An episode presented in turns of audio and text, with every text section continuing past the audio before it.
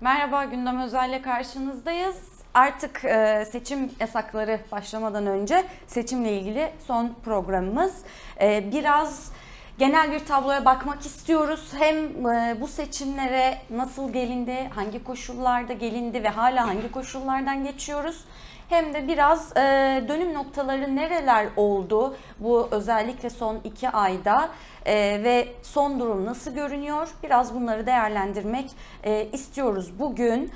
E, bu yüzden konuğumuz Evrensel Gazetesi Yazı İşleri Müdürü Erdi Tütmez. Erdi hoş geldin. Hoş bulduk merhaba. E, şimdi seçim sürecine nasıl gidildi, neler olduğu konuşacağız ama sıcak gelişme var. Hazır buradayken onu da değerlendirmeni isteyeceğim. E, Kızılay Başkanı Kerem Kınık istifa ettiğini duyurdu. Kerem Kınık'ı biz nasıl biliyorduk? E, deprem döneminde, depremin o e, sıcak döneminde çadır ihtiyacının en yakıcı olduğu dönemlerde Kızılay çadırlarını parayla sattığını öğrenmiştik. E, ve ardından yaptığı açıklamalar vesaire gündemimize girmişti Kerem Kınık. Bu istifayı nasıl yorumluyorsun? Ya tabii şey olmuştu, e, sen de hatırlattın 6 Şubat depremlerin ardından e, biz de burada yayındayken zaten kamuoyu bunu yakından takip etti. İnsanlar çadır arıyordu. Yani çadır çağrıları yapılıyordu, insanlar sokakta kaldı. E, biliyorsun Şubat ayı çok soğuk bir aydı. Orada bir can pazarı yaşandı. E, zaten hükümetin, iktidarın bu kurumları e, orada sınıfta kalmıştı. Geç kaldılar, müdahalede de geciktiler. Ve Kızılay'da e, bu şeyin bir parçasıydı zaten. Bu skandalların bir parçasıydı. Ve dediğin gibi bir skandal ortaya çıktı ve e, insanlar tir tir titrerken orada çadır sattıkları ortaya çıktı. Ve yani şimdi istifa ediyor. Seçime iki gün kala. Ee, ama 3 aydır o kadar tepkilere rağmen sosyal medyadan dalga geçercesine fotoğraflar paylaştı. İstifa etmedi. Zaten e, yani gerçekten e, bu kurumun başındaki kişi hani çok onurlu biri olsaydı zaten o 3 ay o eleştirilerden sonra istifa etmeliydi. E, zaten böyle olmalıydı. Çünkü kamuoyu büyük bir tepki gösterdi. Bir infial yarattı ama hiçbir şey olmamış gibi e, çıktı, konuştu, fotoğraf paylaştı. Hiçbir yere gitmeyeceğim dedi. Kızılay'dan istifa edersem kaos çıkar dedi. Kurum e, kurum zarar görür dedi. Ve gelinen süreçte ne oldu dün? Erdoğan yayında dün üzüldüm dedi Kerem Kınık'la ilgili. Ve bugün de istifa geldi seçime iki gün kala. Bir de şöyle bir şey yapıyor. E, biliyorsun bu siyasetçiler Türkiye tarihinde işte herhangi bir şey olduğunda bir suç işlendiğinde e, yolsuzluk yapıldığında böyle durumlarda ne yaparlar? Hemen halkın dini hassasiyetlerini oynamaya çalışıyorlar. Kerem Kınık da bugün bir ayet paylaştı. E, işte ne diyor? Gideceğim yere dürüstlükle girmemi, çıkacağım yerden de dürüstlükle çıkmamı sağla diyor. Ya ne dürüstlükle girdi, ne dürüstlükle çıktı. Bu halkın hafızasında her zaman e, kötü anılacak bir e, kişi. Bir de tabii şöyle, Türkiye'de şimdi bu adam istifa etti ama ne olacak? Yani o kadar skandallar ne olacak? İstifa edince bitecek mi? Biliyorsun e, bizim ülkemizde kendi bakanlığına şirketinden dezenfektan satan bakan vardı. Hiçbir şey olmadan görevden af denilen o bu sistem, bu ucube sistemin bir şeyi bir de istifa olmuyor artık. Ee, ve o da herhangi bir yargı süreci yok. Ee, o bakan hakkında herhangi bir şey başlatıldı mı? Bu yolsuzluk için harekete geçildi mi? Yok. Şimdi Kerem Kınık'ta da bu muhtemelen olacak. Böyle bir köşeye çekilecek ama bunun doğrusu nedir diye sorarsak bu kişilerin yargılanması lazım. Çünkü e, halkın ihtiyaçları ortadayken deprem sürecinde e, böyle bir iş yapıyorlar. Çadır satıyorlar. Bir kamu kurumu. Vergiler akıyor buraya. Halkın vergileri ve ticaret yapıyorlar. Bu suç. E, ve bu suçun da karşılığı bir yargı sürecinin olması lazım. Tıpkı buna benzer olaylarda olduğu gibi. Yani böyle işte ayette e, paylaşıp bir köşeye çekilmemesi lazım. Halkın bunu e, gazetecilerin bunu takip etmesi lazım. E, yani durdu durdu 3 aydır şey oldu. Erdoğan üzüldüm dedi ve seçime 2 gün kala istifa ediyor. E, burada kalmaması lazım bu olayın. Ee, peki Cumhurbaşkanı Erdoğan'ın oylarını arttırmada bir yararı olacak mı sence? Yok olmayacak yani öyle bir şey e, yani nesnel durum açısından öyle bir durum yok. Ne oldu? Yani hala tepkiler vardı çünkü o deprem sürecine yakın bir süreçten bahsetmiyoruz. Hala son zamanlara kadar yani bu adam niye görevin başında? Bu kadar şey oldu, ne oldu? Niye istifa etmiyor? Niye görevden alınmıyor diye soru soruyordu kamuoyu. Sanatçılar da soruyordu. işte gazeteciler de soruyordu. Bir tepki vardı zaten. Muhtemelen işte seçime iki gün kala işte bunun da e, üstünü çizelim. İşte halkın şeyi de olsun. E, kamuoyunun beklentisinde olsun ama bunun hiçbir getirisi götürüsü olmayacak. Zaten eğer böyle bir Erdoğan da e, AKP iktidarı da bu konuda samimi olsaydı zaten 3 ay önce görevden alırlardı. Bu da o tarafında zaten samimi olmadığını gösteriyor.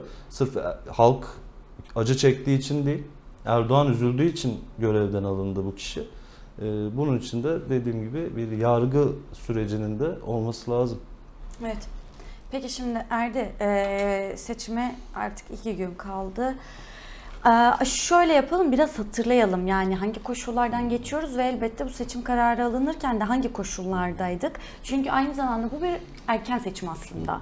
Bu erken seçim kararı nasıl alınmıştı, hangi tartışmalardan geçilmişti biraz hatırlayalım mı neler oldu?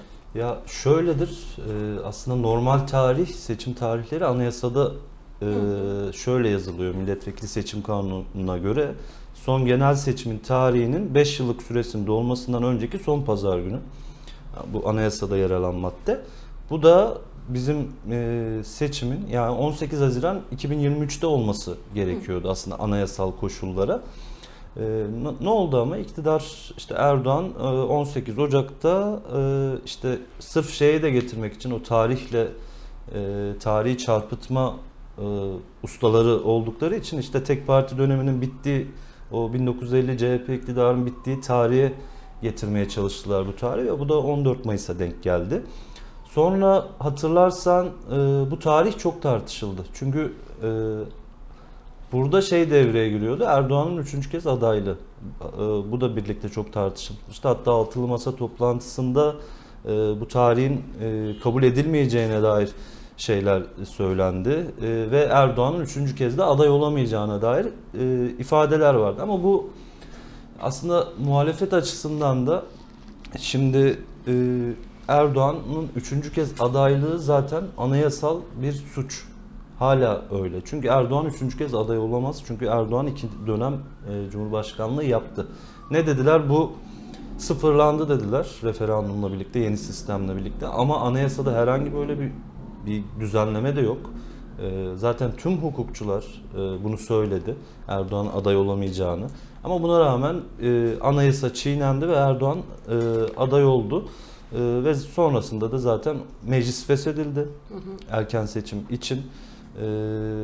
Ve şöyle bir şeyin altını çizmek lazım. Erken seçim kararını alacak yer Erdoğan değildi. Hı erken seçim alması gereken yer Türkiye Büyük Millet Meclisi'ydi. Hı hı. Oradan bir erken seçim kararı alınırsa bu tarih öne çekilebilirdi. Bu da olmadı. Erdoğan çıktı, e, seçim tarihini belirledi. Aslında sonrasında da çok böyle e, bu konu çok gündemde kalmadı çünkü muhalefet açısından da şöyle tartışıldı. E, muhalefet derken aslında Millet İttifakı açısından söylüyorum. Bir an önce olsun. İşte yeni mağduriyetler yaratılmasın, yeni şeyler olmasın diye e, konu bu noktaya geldi. Biraz süreç böyle işledi açıkçası. Evet, peki e, nasıl bir dönemden geçiyoruz? E, seçim tartışmalarını yaparken de haliyle aslında asıl gündemlerimiz ne olmuştu? Şöyle başlık başlık hatırlayalım mı? Ya buna ilk sıraya ekonomi koymak lazım. Türkiye tarihi açısından bu ülkenin emekçileri, halkı belki de en yoksul dönemlerinden birini yaşıyor. Ee, özellikle son 5-6 yıldır çok büyük bir yoksulluk var. Ee, çocuklar yatağa aç giriyor, çocuklar beslenemiyor. Yeter bunlar, bunlara dair bilimsel raporlar açıklanıyor. Zaten çarşının, pazarın hali ortada. Soğan fiyatları zaten çok konuşuluyor. Ee, mesela raporlar var güncel. Türk İş'in Nisan ayı raporuna göre açlık sınırı 10 bin lira, yoksulluk sınırı 33 bin lira. Şimdi bugünkü ücretleri düşündüğümüzde aslında bu makasın nasıl açık olduğunu görüyoruz. İşte Türkiye Mart'ta bir 4.48 milyar dolarlık cari açık veriyor. E, Dolar ve euronun hali ortada. İşte işsizlik verileri ortada. En zengin %20'nin gelirden aldığı pay en yüksek seviyeye çıkmış AKP iktidar döneminde ve geriye kalan kesim bu ülkenin emekçileri, halkı daha da fakirleşmiş. Yani tüm ülke sadece bu kesime çalışmış ve bunlar da bu ülkenin kaynaklarını sömürmüş. Bu kadar sınıfsal şeyin bu kadar açıldığı bir dönemdeyiz e, emekçiler açısından da. Bununla beraber e, az önce de konuştuk. Çok ağır bir deprem süreci yaşadık. Yani e, 50 binden vatan 50 binden fazla vatandaşımız hayatını kaybetti. Binlerce yaralı var. İnsanlar yerinden yurdundan oldu. Evleri yok.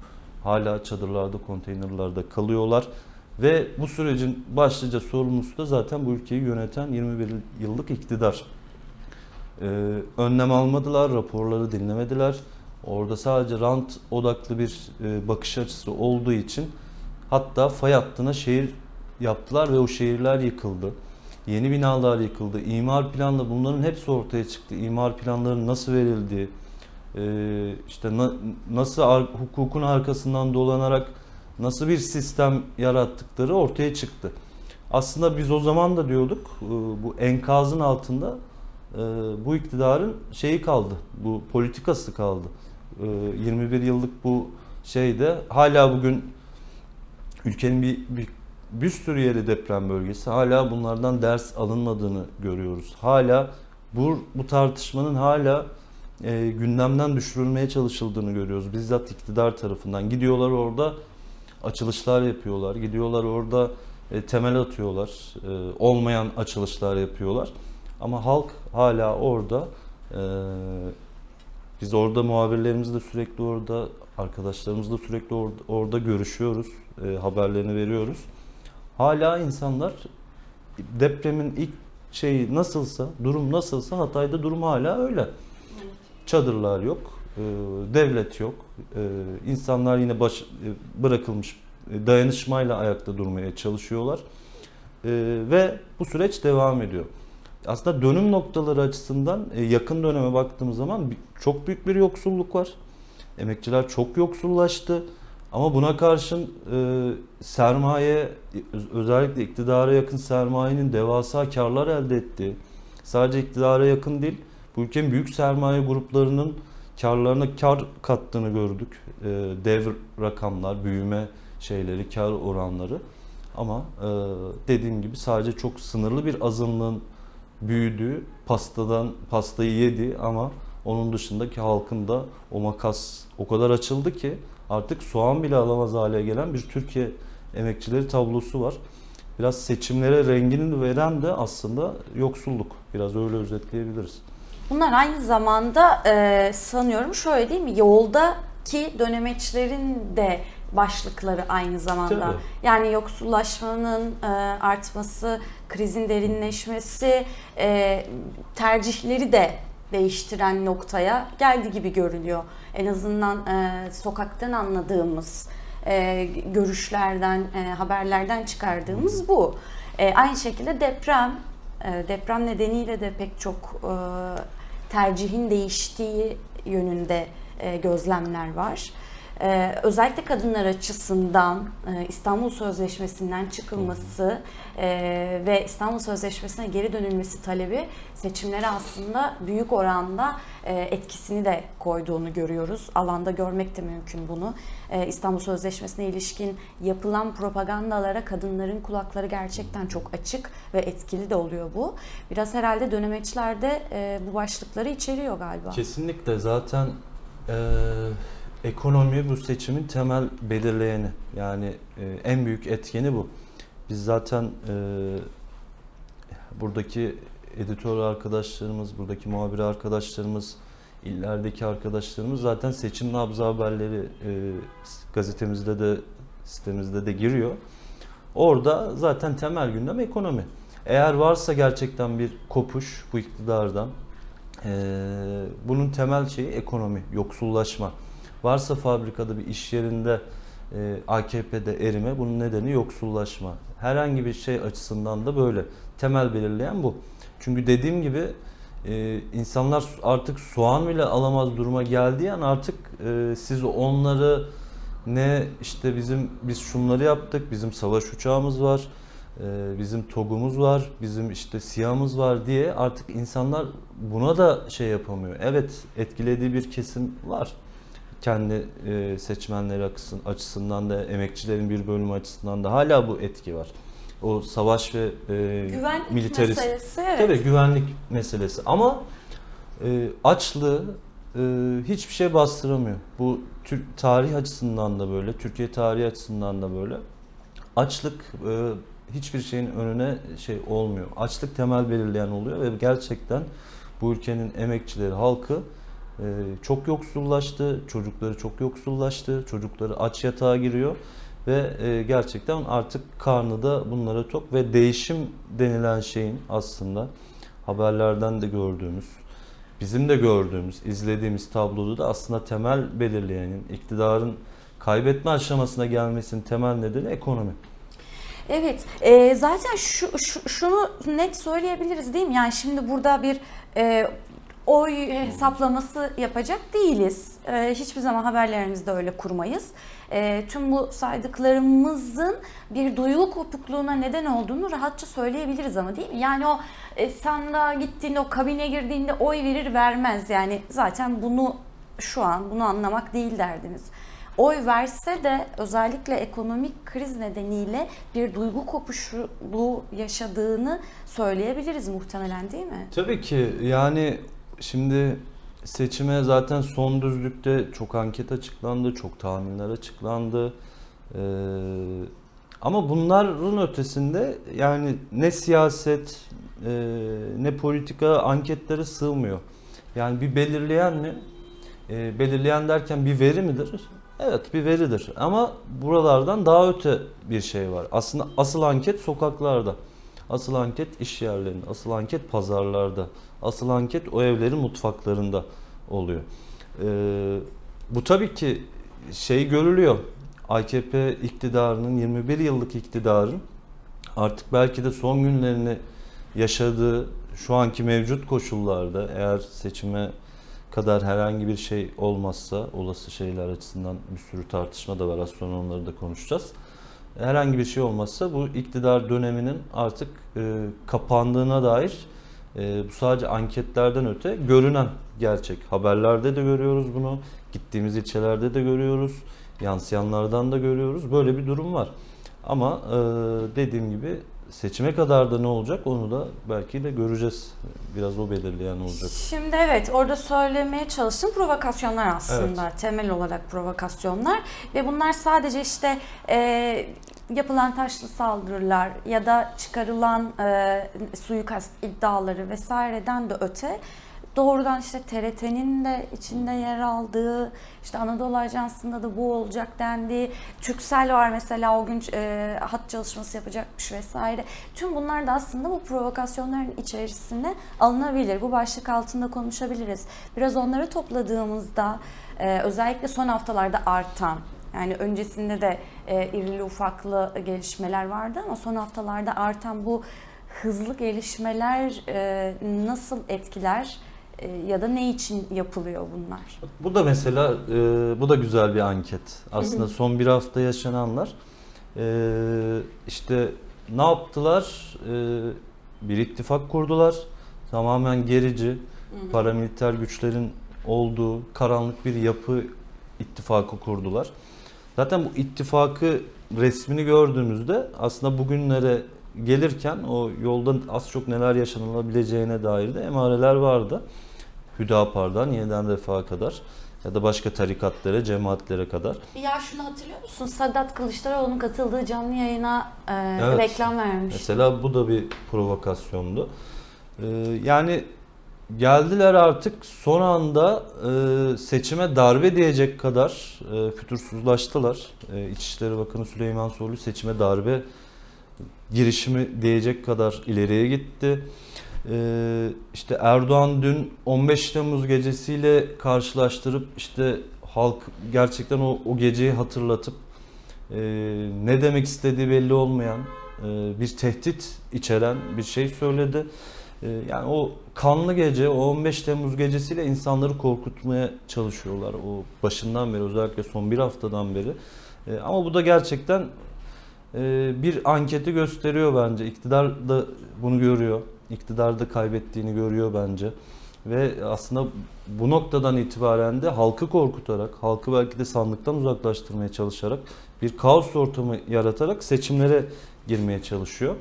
Ama görünen şu, e, bunun da çok işe yaramadığına dair e, şeyler görüyoruz. Çünkü insanlar e, bu iktidarın artık gitmesi gerektiğini ve burada da bir ortaklaştığı nokta iktidar e, muhalefet açısından.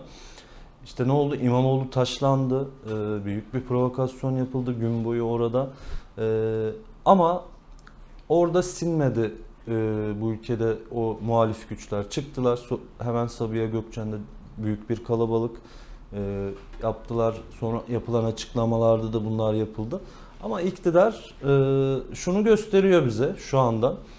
E, seçim akşamı da seçim sonrasına da e, dair bir veri gösteriyor bize ne yapmak istediklerine dair. Mesela az önce sen söyledin.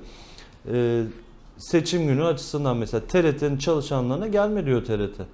E, işte bunu İlhan Taşçı Rütük üyesi duyurdu. Çok sayıda personeline se- İddialar bunlar. Aynen, Yani seçim İlhan Taşçı'nın e, aktardığı. Bizler iddia olarak bunları Yani Rütük konuşuyoruz. üyesinin iddiası ve ama buna mesela TRT'nin başkanı günlerce yanıt vermiyor. Mesela niye vermiyor? Ee, çıkıp gerçek ya böyle bir şey yok. Bu ülkede seçimler biz resmi şeyimiz neyse onu yaparız diye SK verileridir. e, resmi verilerdir. TRT böyle bir manipülasyon yapmaz demesi lazım ama mesela günlerdir en azından benim gördüğüm bir açıklama yapmadı. Süleyman Soylu İçişleri Bakanı e, TSK'dan şey istiyor mesela zaten emniyet var, polis var. Bu ülkenin güvenlik güçleri zaten işte e, seçim günü açısından görevli. Mesela niye TSK desteği isteniyor? Savaşa mı giriyor bu ülke? O, o gece açısından. Bir seçim olacak ama iktidarın bu üst üste şeylerine baktığımızda TSK'dan zırhlı araç isteniyor. Ne oluyor mesela? Ne oluyor? Ne diye e, bir savaş mı var? O gece ne olacak? Gerçekten ne yapmaya çalışıyor bu iktidarın şeylerini görüyoruz provokasyonlar açısından. Bu da e, şeyi gösteriyor bu ülkedeki güçler açısından, muhalefet açısından da e, o gece e, çok büyük görevler düşüyor. Herkese çok büyük görevler düşüyor. Oraya e, Aha. gelmeden önce ayrıca soracağım çünkü onu da bir parantez şunu açalım. Yani e, kısa kısa geçiyoruz elbette ama şimdi sadece Millet İttifakı ile ilgili değil bu provokasyonlar ya da baskılar. Tabii. E, aynı zamanda Yeşil Sol Parti'ye ve Emek ve Özgürlük İttifakı bileşenlerine de pek çok e, baskı ortamı yaratıldı. Ya zaten şu Yeşil Sol Parti milletvekili adayları tutuklandı yahu. Birkaç tane tutuklanan milletvekili adayı var. Evet.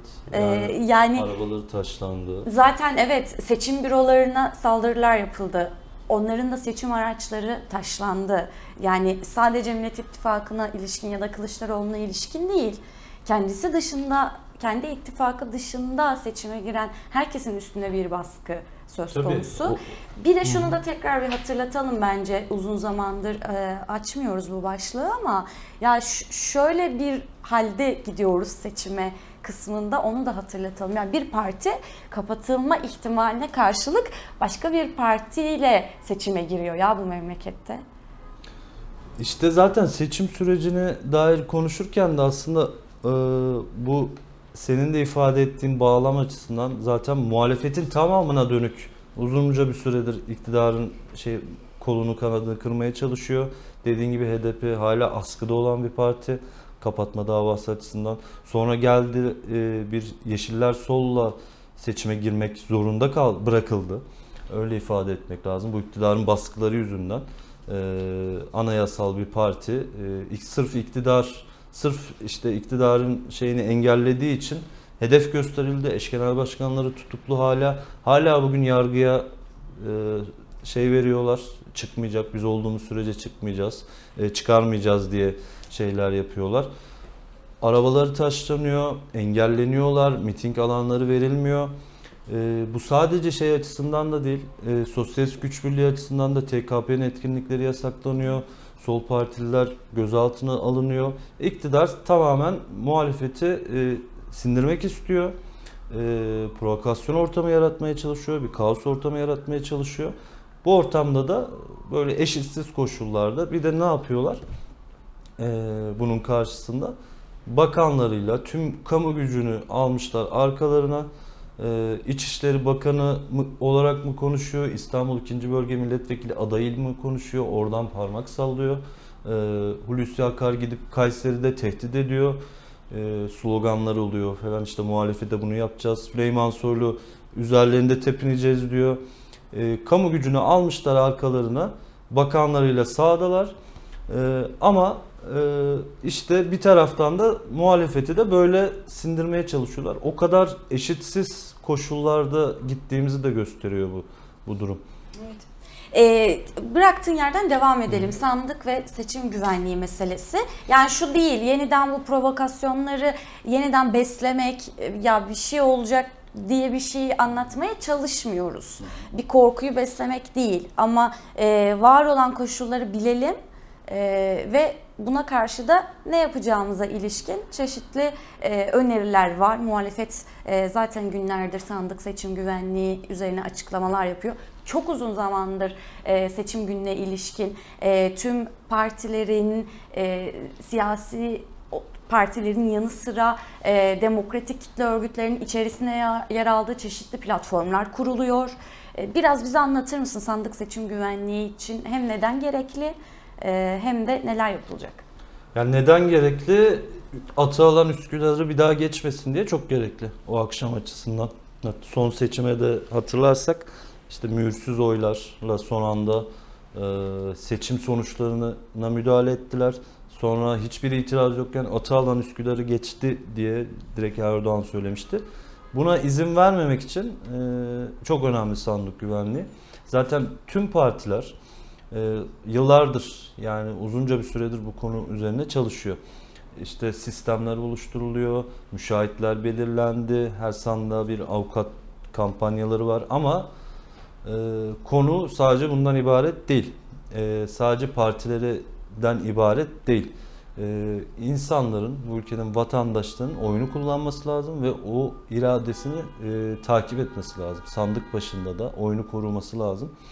E, her şey olabilir sonuçta e, ama dediğim gibi e, artık iktidar açısından da e, bir baskı şeyi kurmaya çalışıyor. Seçim akşamı da yapabilir. Ama insanların kendine güvenmesi lazım. Bu ülkenin muhalefetinin kendine güvenmesi lazım. O seçim artık bu kadar kolay alınamaz. Buralara geldi konu. Çünkü bitmekte olan bir dönem var. Ama muhalefet açısından da e, daha hazırlıklı bir dönem var. Ama burada e, insanların, bu ülkenin vatandaşlarının oyunu kullanması lazım ve olası her türlü provokasyonda da e, buna dikkat etmeleri lazım. Çünkü iş sadece oy kullanmakla bitmeyecek. Görülüyor ki. Oyuna da sahip çıkması lazım insanların. E, böyle özetleyebiliriz herhalde. Evet. Ya bir yandan şunu hatırlatmak istiyorum. Şimdi bizim binamızın bulunduğu iki sokak ötede Cumhurbaşkanı Erdoğan'ın bir halk buluşması var. Dolayısıyla bütün yollar bu civarda kapatılmış durumda. Kapımızın önünde de bir trafik hali e, ve haliyle korna sesleri var. Yayına geliyor biliyoruz. Kusura bakmayın. Bizlik bir durum ne yazık ki değil. Ee, biraz kısa kısa gidelim artık. Ee, Emek ve Özgürlük İttifakı'nı ayrı bir başlık olarak sormak istiyorum. Ee, gerçekten büyük emeklerle kurulduğuna bu yayınlarda da şahit olduk. Bileşenleriyle yaptığımız programlarda. Ee, bugün itibariyle geldiği yer, aşama itibariyle nasıl değerlendiriyorsun? Yani iki kutuplu bir e, siyaset e, var zaten uzun zamandır Türkiye'de. E, bunu da işte Millet İttifakı ve Cumhur İttifakı e, diye özetleyebiliriz. İki ittifak var zaten. Emek ve Özgürlük İttifakı bu Türkiye'nin iç, içinden geçtiği koşullar açısından çok kritik bir noktada. Niye? E, şimdi Türkiye gerçekten bu iki kutuplu şeye sığmıyor. Yani bu ülkenin muhalefeti buraya sığmıyor. Orada e, Millet İttifakı belki çoğunluğu alacak ya da dengeli bir durum olacak. E, E, bilemiyoruz onu. Burada da meclis açısından da kritik bir noktada olacak. E, büyük bir oyla seçilmesi, e, yükselişe geçmesi Yeşil e, Sol Parti, e, Emek ve Özgürlük İttifakı'nın çatı partisi olarak seçimlere giriyor. Emek ve Özgürlük İttifakı'nın böyle bir durum var. Ama sadece meclis açısından de, değil, e, bunun sokak ayağı açısından da. Şimdi bu ülkede ezilen halklar var. Bu ülkede inanç kesimleri var. Bu ülkede o iki yerde olmayan emekçiler var. İşçi sınıfı var, emekçiler var. Ee, bunların talepleri orada değil. Orada, orada iki ittifakın talebi e, bakış açısı tamamen yüzünü sermayeye dönmüş. Farklı koşullarda, farklı pencerelerde de olsa e, sermaye üzerinden bakan bir şeyleri var. Tüm politikaları buna dönük. E, ama Emek ve Özgürlük İttifakı açısından, partileri açısından da daha çok e, gerçekten bu ülkenin emekçilerine yaslanan, oradan siyaset yapan e, bir şey ve parlamentoyu da aslında e, iş yerlerinden iş yerlerine taşımak, orada mücadeleyi sürdürmek, bu ikisinin bağını kurmak ve gerçekten siyaseti de artık biraz sokaklara da taşımak açısından çok önemli görevleri var. Çünkü şöyle bir şey, önümüzdeki dönem açısından Şimdi Türkiye bir seçim geçirecek, e, sonuçlar belli olacak. Belki göreli bir rahatlama yaşayacak insanlar. Ama Türkiye'de temel sorunların çözümü e, böyle olmayacak. Yani daha ağır koşullar bekleyebilir Türkiye ekonomik koşullar açısından, e, ücretler açısından nasıl bir durum olacak onları bilemiyoruz. Ama yeni dönemde gerçekten buralardan siyaset yapmak çok önemli olacak. Bu sermaye dışından e, siyaset yapmak çok iyi olacak. E, ve aslında dönemde biraz oraya doğru gidiyor. E, çünkü şöyle bir dönem olacak Zeliş. E, sınıf siyasetini yapmanın, e, sınıf eksenli siyaset yapmanın e, daha görünür olacağı, daha önemli olacağı bir döneme giriyoruz. Çünkü e, mücadele zaten böyle sürecek. Zaten ücretler, olacak ekonomik koşullar. Bu belki de Millet İttifakı'nın programına da baktığımız zaman e, emekçiler açısından çok bir şey yok. Sadece sermayenin e, o devletin kodlarını düzeltme, işte sermayenin de ihtiyaçlarına göre devletin yeniden restorasyonu e, olarak özetlenebilir o binlerce mutabakat metni. E, ama mesela Emek ve Özgürlük İttifakı açısından e, böyle bir şey yok. Yani bu şeyler anti-emperyalizm açısından, e, laiklik sorunları açısından, emekçilerin hakları açısından ne yapacaklar mesela bu ittifaklar? Bir şey yapacak gibi gözükmüyorlar. Görece bir rahatlama olacak ama işçiler açısından, gerçek sorunlar açısından bir rahatlama olmayacak. Burada görev e, bu sesin taşıyıcısı Emek ve Özgürlük İttifakı olacak. Onun için e, Emek ve Özgürlük İttifakı'nın bu seçimlerden çok güçlü çıkması gerekiyor. E, bu da seçimin kritik ve herkesin de gözünün orada olacağı bir durum olacak. Aynı zamanda açıklamalarında zaten sadece bir seçim ittifakı olmadığını, Mücadele. 14 Mayıs'tan sonra da mücadelenin evet. devam ettiğini, dolayısıyla bu ittifakın 14 Mayıs'tan sonra da devam edeceği ve böyle bir önemi olduğu da e, zaten hem söyleniyor bileşenleri tarafından hem de hazırlanan programları da biraz bu eksenli. E, Emek ve Özgürlük İttifakı da aslında yani e, bileşenleri açısından Kılıçdaroğlu'nu destekleyeceklerini açıkladılar Cumhurbaşkanlığı seçimlerinde. Şimdi hem bu desteği sormak istiyorum hem de şununla bağlayarak sormak istiyorum. Özellikle son düzlükte artık bir slogan haline gelen ilk turda bitirelim e, söylemi oldu. Böyle bir e, tutum e, gelişti. Bu ilk tur vurgusu neden önemli? Yani Emek ve Özgürlük İttifakı ile ilgili şeyle başlarsam... Hı hı. E yani Emek ve Özgürlük İttifakı zaten kurulduğunda e, daha seçim bu yeni yılın başlarında hatırlarsan bir cumhurbaşkanı adayı e, arayışında olduğunu ve bunun görüşmelerini yaptığını söylemişti. Ama o dönem açısından e, tamamen bu ittifakın oyları bir çantada keklik olarak görüldü. Biz ne yapsak zaten bize oy verecekler denildi. Türkiye'nin temel sorunlarına dair arka plana atıldı.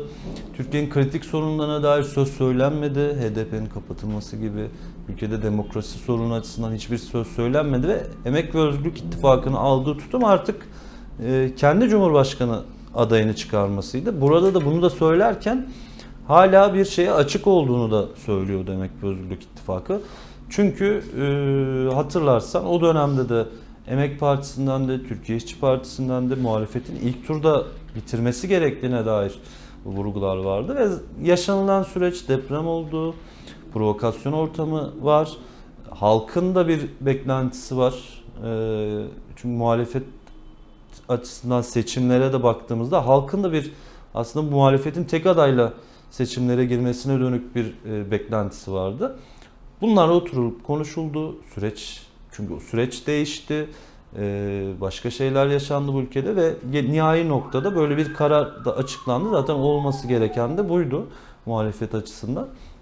E, diğer soru açısından İlk turda Ha, ilk bitirelim tur. kısmıyla Bu da- zaten birleştirmiş Bu da zaten yani. bununla Evet. e, bağlantılı. E, bir gerçekten artık halka hiçbir sözü olmayan, halka hiçbir vaat veremeyen, yani vaatler açıklanıyor ama gerçekçiliği yok.